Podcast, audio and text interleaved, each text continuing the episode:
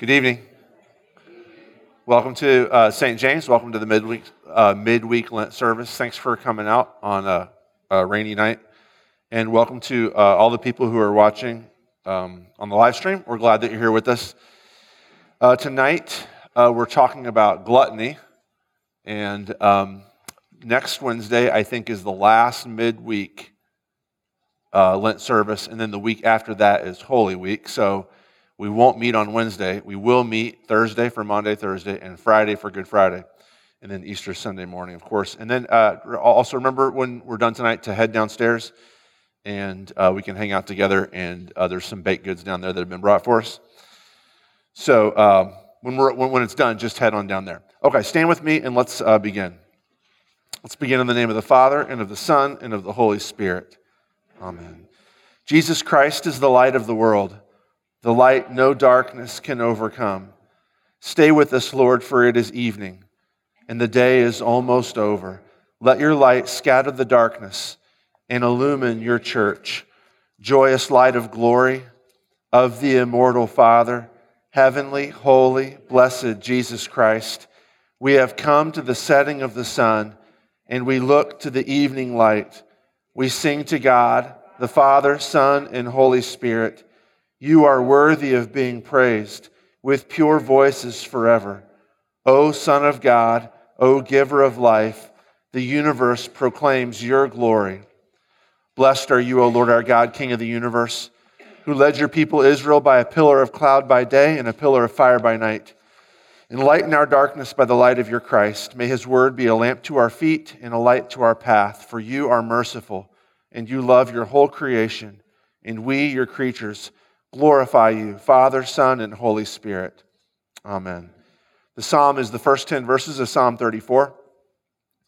I will bless the Lord at all times. His praise shall continually be in my mouth. My soul makes its boast in the Lord. Let the humble hear and be glad. O magnify the Lord with me, and let us exalt his name together. I sought the Lord, and he answered me and delivered me from all my fears. Those who look to him are radiant and their faces shall never be ashamed. This poor man cried, and the Lord heard him and saved him out of all his troubles. The angel of the Lord encamps around those who fear him and delivers them. O taste and see that the Lord is good.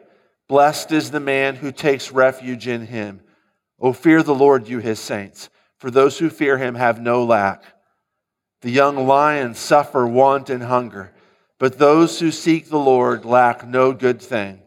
Glory be to the Father, and to the Son, and to the Holy Spirit, as it was in the beginning, is now, and will be forever. Amen. Please stay standing for this first hymn.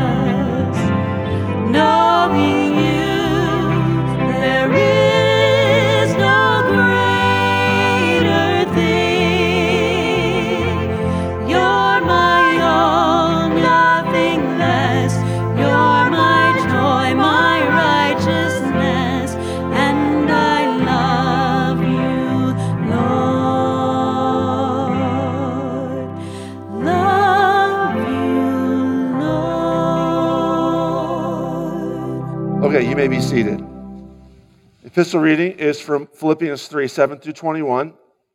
And Paul says, But whatever gain I had, I counted as loss. He's talking about the gain of his accomplishments and his status within Judaism. Whatever gain I had, he says, I counted as loss for the sake of Christ. Indeed, I count everything as loss because of the surpassing worth of knowing Christ Jesus my Lord. For his sake, I have suffered the loss of all things and count them as rubbish in order that I may gain Christ and be found in him, not having a righteousness of my own that comes from the law, but that which comes through faith in Christ, the righteousness from God that depends on faith, that I may know him in the power of his resurrection and may share his sufferings, becoming like him in his death, that by any means possible I may attain the resurrection from the dead. Not that I've already obtained this or I'm already perfect, but I press on to make it my own because Christ Jesus has made me his own. Brothers, I do not consider that I've made it my own, but one thing I do, forgetting what lies behind and straining forward to what lies ahead. I press on toward the goal for the prize of the upward call of God in Christ Jesus. Let those of us who are mature think this way. And if in anything you think otherwise, God will reveal that also to you. Only let us hold true to what we have attained.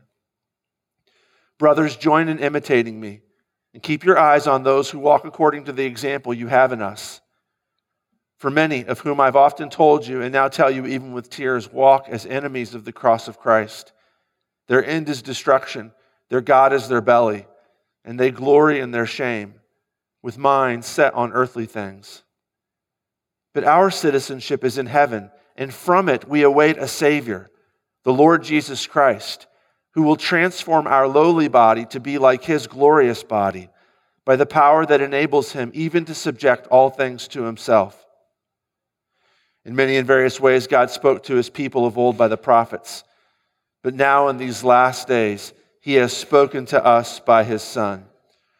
Okay, uh, gluttony. Uh, th- th- this is a lot of overlap with, with uh, gluttony and greed, of course. We talked about greed, uh, you know, this desire to consume things in order to get pleasure or fulfillment or satisfaction or comfort or hope. And I, I talked mainly about money there because usually when the, the, the old timers talked about the seven deadly sins with greed, they meant money, greed for money. Although gluttony is very, very similar to that. Like I said, it's greed for food, right? I also want to make a, a caveat here, real quick. This is not, as, it might be tempting for this to sound, to, to think it sounds like this as I get into this here. This is not like advice on diet or weight loss or how to be healthy, although there's definitely overlap there. Uh, it's not a sin to be overweight in the Bible. The, the, the, the sin isn't obesity, the sin is gluttony. I know people who are overweight, but who don't overeat. They just, for whatever reason, maybe they're not getting enough exercise. Although, again, this isn't a diet thing. I'm not here to tell you how to be healthy, although I hope that we all are. I've also known people who are skinny but are gluttons, who have very high metabolisms, and use that high metabolism to make excuses for the sin of gluttony. What we're talking about is, and we'll get into this, is the sin of gluttony. And a, really great example of this is Philippians 3.19, which you just read a second ago. It's, it's right there in, in the bulletin. Their end, that the enemies of Christ, the enemies of the cross of Christ, their end is destruction. Their God is their belly. They glory in their shame with minds set on earthly things. Their God is their belly. There's a lot of um, uh, you know, commentaries that are out there. I, was studying uh, this week, and there's a certain type of commentator who reads this and is like, okay, their God is their belly what Judaizing heresy does this refer to? Is this, does this have something to do with the food laws? Like, you know, the kosher laws and somehow the Judaizers? It's clear in Philippians that Paul's doing battle with the Judaizers, those Christians who say you have to follow the Jewish laws in order to be a good Christian. So, what aspect of this is that? And when I, other commentators will say this is clearly not about any sort of like doctrinal heresy. Uh, anybody who's ever struggled with gluttony can see right away what this is talking about. Our God, for those of us who struggle with gluttony, and everybody in here who's heard me preach more than two or three sermons knows that I struggle with gluttony. My God can sometimes be my stomach, it controls me. It promises me that if I sacrifice to it, if I feed it, If I feed the God, it will make me happy. This is a, clearly a reference to the Antichrist lifestyle of consuming for oneself. That manifests itself in a lot of different ways greed for money, greed for power, greed for sex. Tonight, let's talk about greed for food. The best definition, well, one of the best examples of this. So uh, let me give you, let me start by just giving you kind of a Christian definition of gluttony. Because when your God is your belly, that's a great definition. But just to expand on that a little bit, the false belief that food or drink can satisfy you in ways that only God can. Gluttony is the false belief that food or drink can satisfy you in ways that only God can. One of the, there's lots of there's lots of examples of the sin of gluttony in the Bible, but one of my favorite, not because it's a great story, but because it's a great example of this, is the story of Eli and his sons. Eli was a priest uh, at the tabernacle of God in Shiloh. A lot of you who are familiar with the Old Testament will know him from the story of um, uh, the anointing of Samuel. Uh, he and his two sons, Hophni and Phinehas, oversee the tabernacle. Uh, God is not pleased with them, though, because they're gluttons, amongst other things. Now, the sons of Eli, uh, 1 Samuel 2 says, I'm, I'm going to read a big chunk of this to us and kind of talk about it as we go along. Now, the sons of Eli were worthless men. They didn't know the Lord. The custom of the priest with the people was that when any man offered sacrifice, the priest's servant would come while the meat was boiling with a three pronged fork in his hand, and he would thrust it into the pan or kettle or cauldron or pot. All that the fork brought up, the priest would take for himself. This is what they did at Shiloh to all the Israelites who came there. That's, this is part of what God in the Old Testament and Leviticus said to do. The priest uh, would eat the food that was brought by the people who were offering the food. Sometimes, if it was a fellowship offering, the priest and the offers would eat a big meal together. But the priest subsisted on these offerings, and God said that's, that's totally fine. Uh, there's certain parts of the animal that the priests can have and they can eat as their portion for serving the Lord here. However, Eli's sons were ratcheting up a notch. They weren't just happy with the meat that God said they could have, they wanted actually the tasty stuff that God told them to burn. Moreover, before the fat was burned, the priest's servant would come and say to the man who was sacrificing, Give meat for the priest to roast, for he will not accept boiled meat from you, but only raw. And if the man, if the worshiper said to him, Well, let them burn the fat first, because that's what Leviticus says to do, and then take as much as you wish, the servant of Hophni and Phinehas would say, No, you must give it now, and if not, I will take it by force. Thus the sin of the young men was very great in the sight of the Lord, for the men treated the offering of the Lord with contempt. Well, this isn't the only thing they were doing. They were also seducing the women who had come to worship right there in the tabernacle. And so God decides he's going to judge them. He's going to cast Hophni and Phinehas out and not let them have any more uh, portion in his service and in the tabernacle. So a man of God comes to Eli and says to him, I gave to the house of your father all my offerings by fire from the people of Israel. I, I, I, to you and your sons, I said, Here's the offerings. You can have them to eat. Why then do you scorn my sacrifices and my offerings that I commanded for my dwelling, and honor your sons above me by fattening yourselves on the choicest parts of every offering of my people Israel. Okay, let me stop there and talk about that sentence real quick. You honor your sons above me by fattening yourselves on the choicest parts. There's something that doesn't come out in English that can only come out in Hebrew. And if you have a good study Bible, it'll point it out to you. And that's this that in Hebrew, the word for fat and the word for honor are the exact same words kavod. You can, you can say, I'm really fat and you would use the word kavod. You could say, give, give God honor and glory, and you would use the word kavod. Kavod works for honor and glory both. And so now there's a, a, play on words that's going to happen throughout the rest of this story here. And it basically revolves around this. You've honored your sons. You've, in other words, one way you could read that is you've fattened your sons. It's the same word for fatten. You fattened your sons above me by fattening yourselves on the choicest parts. You, through your gluttony, are honoring yourselves more than me. You're fattening yourselves, and you're not fattening me. You're not giving me weight. You're taking the weight for yourselves. Therefore, the Lord, the God of Israel, declares, I promised that your house and the house of your father should go in and out before me forever. But now the Lord declares, Far be it from me. For those who honor me, I will honor. Those who fatten me, I will fatten. You can't use food to fatten yourself. You have to trust in me to fatten you. You honor me, and I will honor you. You give me glory, and I will give you glory. And those who despise me shall be lightly esteemed. Behold, the days are coming when I will cut off your strength and the strength of your father's house, so that there will not be an old man in your house. Then in distress you will look with envious eye on all the prosperity that shall be bestowed on Israel, and there shall not be an old man in your house forever. I'm going to skip a few verses here down to verse 36 if you're reading along. And everyone who's left in your house shall come to implore him for a piece of silver or a loaf of bread, and shall say, Please put me in one of the priest places, that I may eat a morsel of bread. Your gluttony is going to end up starving you to death. You're going to fatten yourself instead of fattening me. At some point, you're going to come and you're going to beg for a morsel of bread. That's what gluttony always does. It promises to make us happy, it promises to make us satisfied and fulfilled. But what it does is it takes glory and honor away from God and gives it to food and ends up destroying us in the end. Gluttony, like all the other sins, does. But, but honestly, you could, you could copy and paste all the sins that we do and basically say the same thing. You worship money, it will make you poor in the end. You worship sex, it will make you lonely in the end. You worship food, it will make you hungry and starving in the end. So God appears to Samuel and says, I want you to go to Eli and tell, tell him that I'm going to get rid of his family. The very next chapter, in chapter 4, Israel goes out to fight against the Philistines with the Ark of the Covenant. And in the middle of the battle, the Ark of the Covenant is taken and stolen by the Philistines. And Hophni and Phinehas, Eli's wicked sons who had gone out with the, with the army to fight, are killed in battle. Eli, he's very old at this time, he's back in uh, Shiloh and he's waiting for news. And a messenger comes after the battle and brings news and says, Israel's fled before the Philistines. There's also been a great defeat among the people. Your two sons also, Hophni and Phinehas, are dead, and the ark of the God has, and the ark of God has been captured. As soon as this messenger mentioned the ark of God, Eli fell over backward from his seat by the side of the gate, and his neck was broken, and he died. For the man was old and heavy. The man was old and kavod. He gave himself honor, he gave himself glory. He insisted on feasting on the Lord's things to satisfy himself. And in the end, that fat killed him. It's very, very clear in, the, in Hebrew, at least, that the writer of the story is trying to make a point. Gluttony will kill you. He had judged Israel 40 years. Now, his daughter in law, the wife of Phinehas, was pregnant, about to give birth when the battle's going on.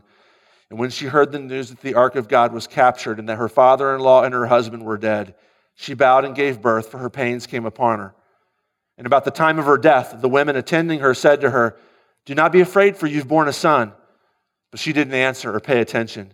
And she named the child Ichabod or Ikavod, saying, The glory has departed from Israel. Ikavod means no glory.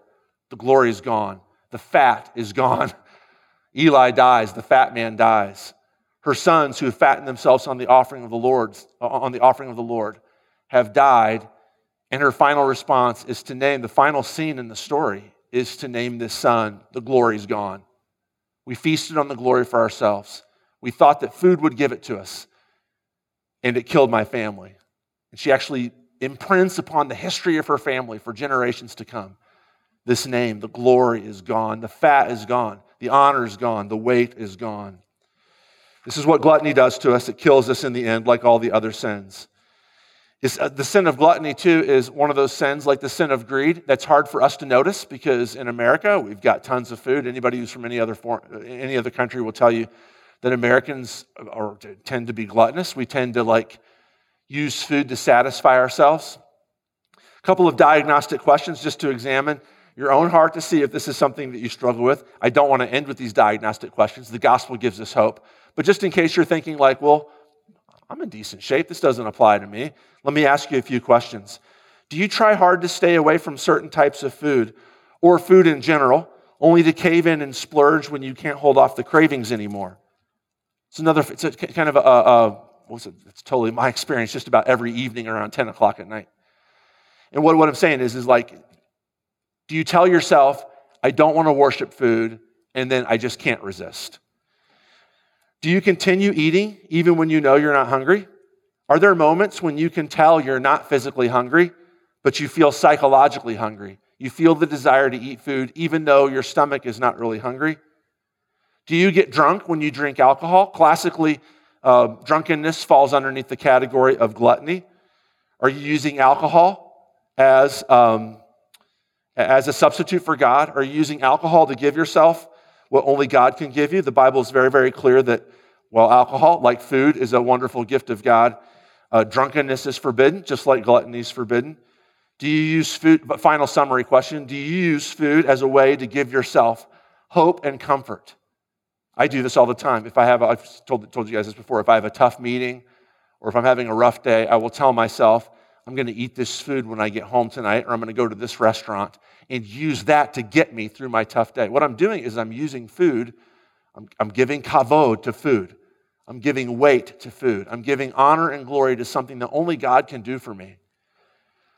Um, maybe a, a more Lutheran way to circle around to this question of gluttony is this Do you fear losing food more than you fear losing God? Do you trust in food more than you trust in God? When I'm going through that tough meeting, do I rely on God for strength and hope and comfort? Or do I think about food giving me that strength and hope and comfort? Do I love food more than God? Does my heart thrill to food more than it thrills to God? Do I get more pleasure out of food than I get out of God? These are all signs of the sin of gluttony. And we must repent of that. What's the solution? Like all the other sins we've been talking about, like every sin in the entire world, do not try to tamp it down. You guys know, those of you who struggle with the sin of gluttony or with the sin of drunkenness, with the sin of greed for money, fill in the blank, everything else we've talked about, by telling yourself, I'm not going to do it. I'm not going to overeat. It's not going to help you. You are going to overeat. You are going to get drunk. We have no self control. As long as food or alcohol functions as a God for us, we will continue to worship it. And the only way to get rid of that is to find another God to worship. And there is hope in the gospel. There's three things here that I want to talk about. Um, the gospel, first of all, the gospel makes Jesus our highest value. Verses 7 and 8 of the epistle reading, look at that with me. Whatever gain I had, now Paul's talking about something different. I'm going to apply it to food here, just sort of uh, obliquely. I count it as loss for the sake of Christ. Indeed, I count everything as loss because of the surpassing worth of knowing Christ Jesus my Lord. Everything in my life, Paul says, is worthless to me in light of the fact that Jesus is my Lord. Jesus is everything. He is my highest value. Look, so Jesus becomes a human. He dies on the cross and he rises from the dead one of the reasons why he does this, well, there's one big reason, which is to rescue us from sin, death, and the devil, and to initiate his new creation. One of the sub reasons underneath of that is that so you and I no longer have to be a slave to food and alcohol because we have something else that gives us more pleasure. So, what does food and alcohol do for us? We'll come to that in point number two. But right now, what the gospel is telling you is, is that you have a higher value. There's a higher good. There's something that can give you better hope and comfort and meaning and satisfaction and pleasure, yes, indeed, pleasure in life than food and alcohol, and that is Jesus Christ. He has become our highest value because, look at verse 12 now, because he has made us his highest value. Now that, not that I've already obtained this or am already perfect, but I press on to make it my own because Christ Jesus has made me his own. I don't need food like I think I need food because Jesus has made me his own, and now I belong to him. I have everything that I need for hope and comfort and salvation. Being satisfied, ultimately being satisfied with God, will take the edge off the need to be satisfied by other things. And this isn't some sort of spiritual thing. When I say spiritual, I mean in the kind of the contemporary modern, like internal, like I, I still kind of do what I want. I can go get drunk if I want. I can go overeat if I want. And then, but spiritually, I find satisfaction in Jesus. No, that's, that's just, that's hypocrisy. It's really, really super practical. And I'll just, I'm not saying it's perfect. I'm not saying that there's a one to one correspondence, but I can tell you, I've told some of you this before, that when I am, when I am regularly in God's word and in prayer, I will find that, my, that I am way less tempted to overeat or lose my temper or worry about money or things like that when I'm in a place where I can see the gospel clearly and know that my Savior loves me and has called me by his name and has died for me and rose from the dead for me, that takes the edge off of a lot of cravings, a lot of places where I would go to say, you know, I really need this to make me happy. If I know that only he can make me happy, I'll give you another example. If you look up the literature, and trust me, I have, if you look up the literature on how to grapple with food addiction, one of the things it's going to say to you is Food addiction, a lot of times, revolves around boredom, it's just kind of an empty spot in your life. And so you drink, and so you overeat.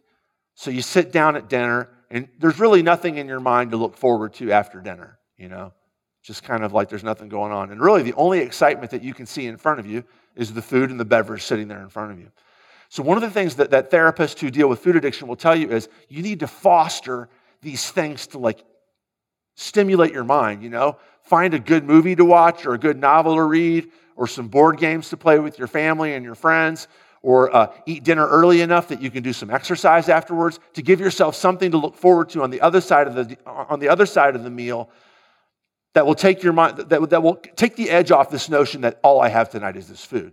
Now i think this is great advice except for the danger is is that board games and watching movies and working out can themselves become idols that are going to need to be replaced again the best thing to do is do all those things that's totally fine but the best thing to do is to say I'm going to spend time with Jesus.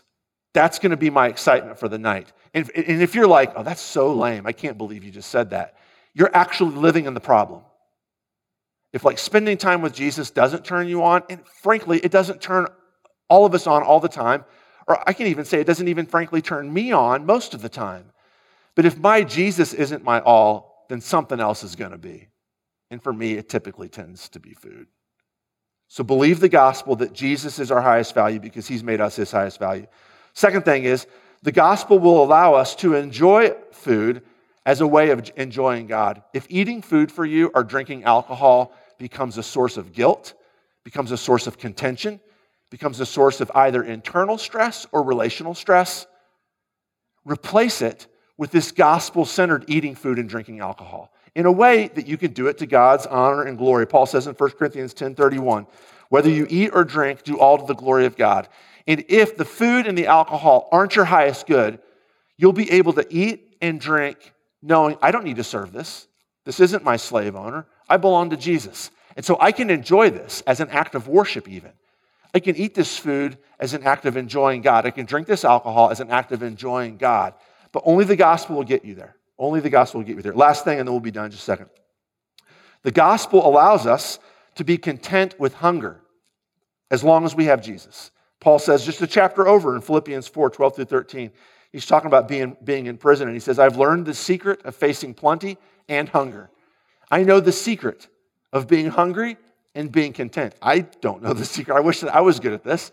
I don't know. If I'm hungry, I'm incredibly, you know, what's the word hangry? I'm, I'm incredibly, you know, antsy and irritable and irritating to the people around me, I'm sure. But Paul says, I've learned the secret, and it's this I can do all things through him who strengthens me. By knowing Jesus, I can be hungry because I can eat to God's glory. I can be hungry to God's glory. Satan attacks Jesus in the, uh, the garden and uh, in the garden, in the desert, and says, you know, turn these stones into bread. And Jesus says, with all honesty, man doesn't need a bread. Man doesn't have to live by bread alone. Because he has, if man has a relationship with God, the bread becomes an optional thing.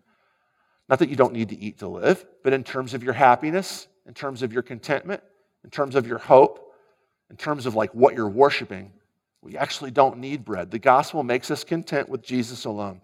How do you tap into this gospel secret?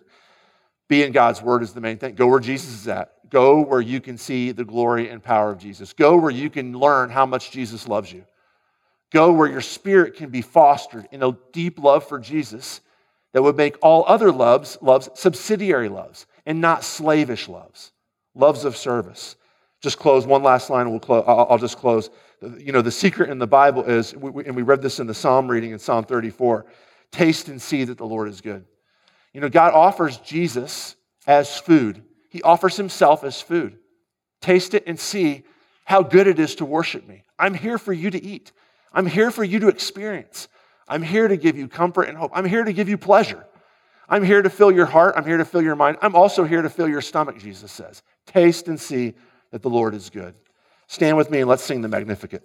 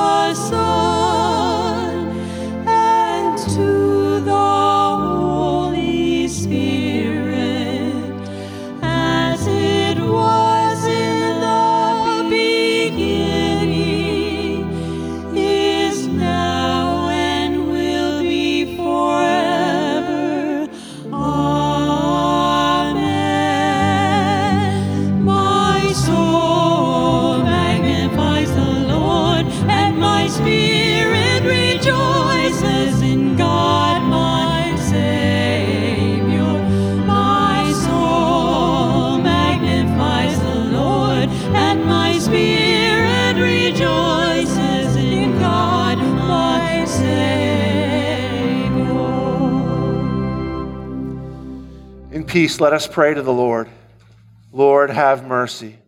For the peace from above and for our salvation, let us pray to the Lord. Lord, have mercy. For the peace of the whole world, for the well being of the church of God, and for the unity of all, let us pray to the Lord. Lord, have mercy. For this holy house, and for all who offer here their worship and praise, let us pray to the Lord. Lord, have mercy. For Matt Harrison and Timothy Scharr, for all pastors in Christ, for all servants of the church, and for all the people, let us pray to the Lord. Lord, have mercy. For President Biden, Governor Pritzker, Mayor Marcus, for all public servants, for the government and those who protect us, that they may be upheld and strengthened in every good deed, let us pray to the Lord. Lord, have mercy. For those who work to bring peace, justice, health, and protection in this and every place, let us pray to the Lord.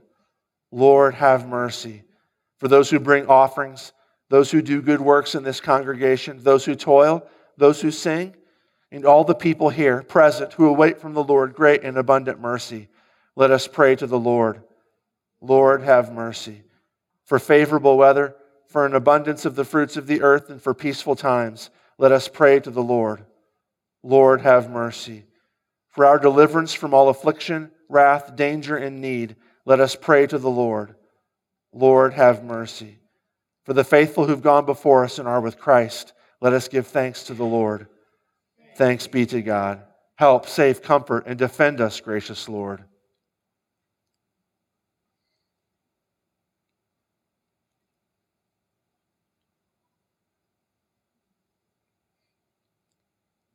rejoicing in the fellowship of all the saints, let us commend ourselves to one another and our whole life to Christ our Lord. To you, O Lord, O God, from whom come all holy desires, all good counsels, and all just works, give to us, your servants, that peace which the world cannot give, that our hearts may be set to obey your commandments, and also that we, being defended from the fear of our enemies, may live in peace and quietness through Jesus Christ, your Son, our Lord, who lives and reigns with you in the Holy Spirit, one God, now and forever. Amen. Taught by our Lord and trusting his promises, we are bold to pray. Our Father, who art in heaven, hallowed be thy name. Thy kingdom come, thy will be done, on earth as it is in heaven. Give us this day our daily bread, and forgive us our trespasses, as we forgive those who trespass against us and lead us not into temptation, but deliver us from evil. For thine is the kingdom, and the power, and the glory, forever and ever. Amen. Let us bless the Lord. Thanks be to God. The Almighty and merciful Lord, the Father, the Son, and the Holy Spirit, bless and preserve you. Amen.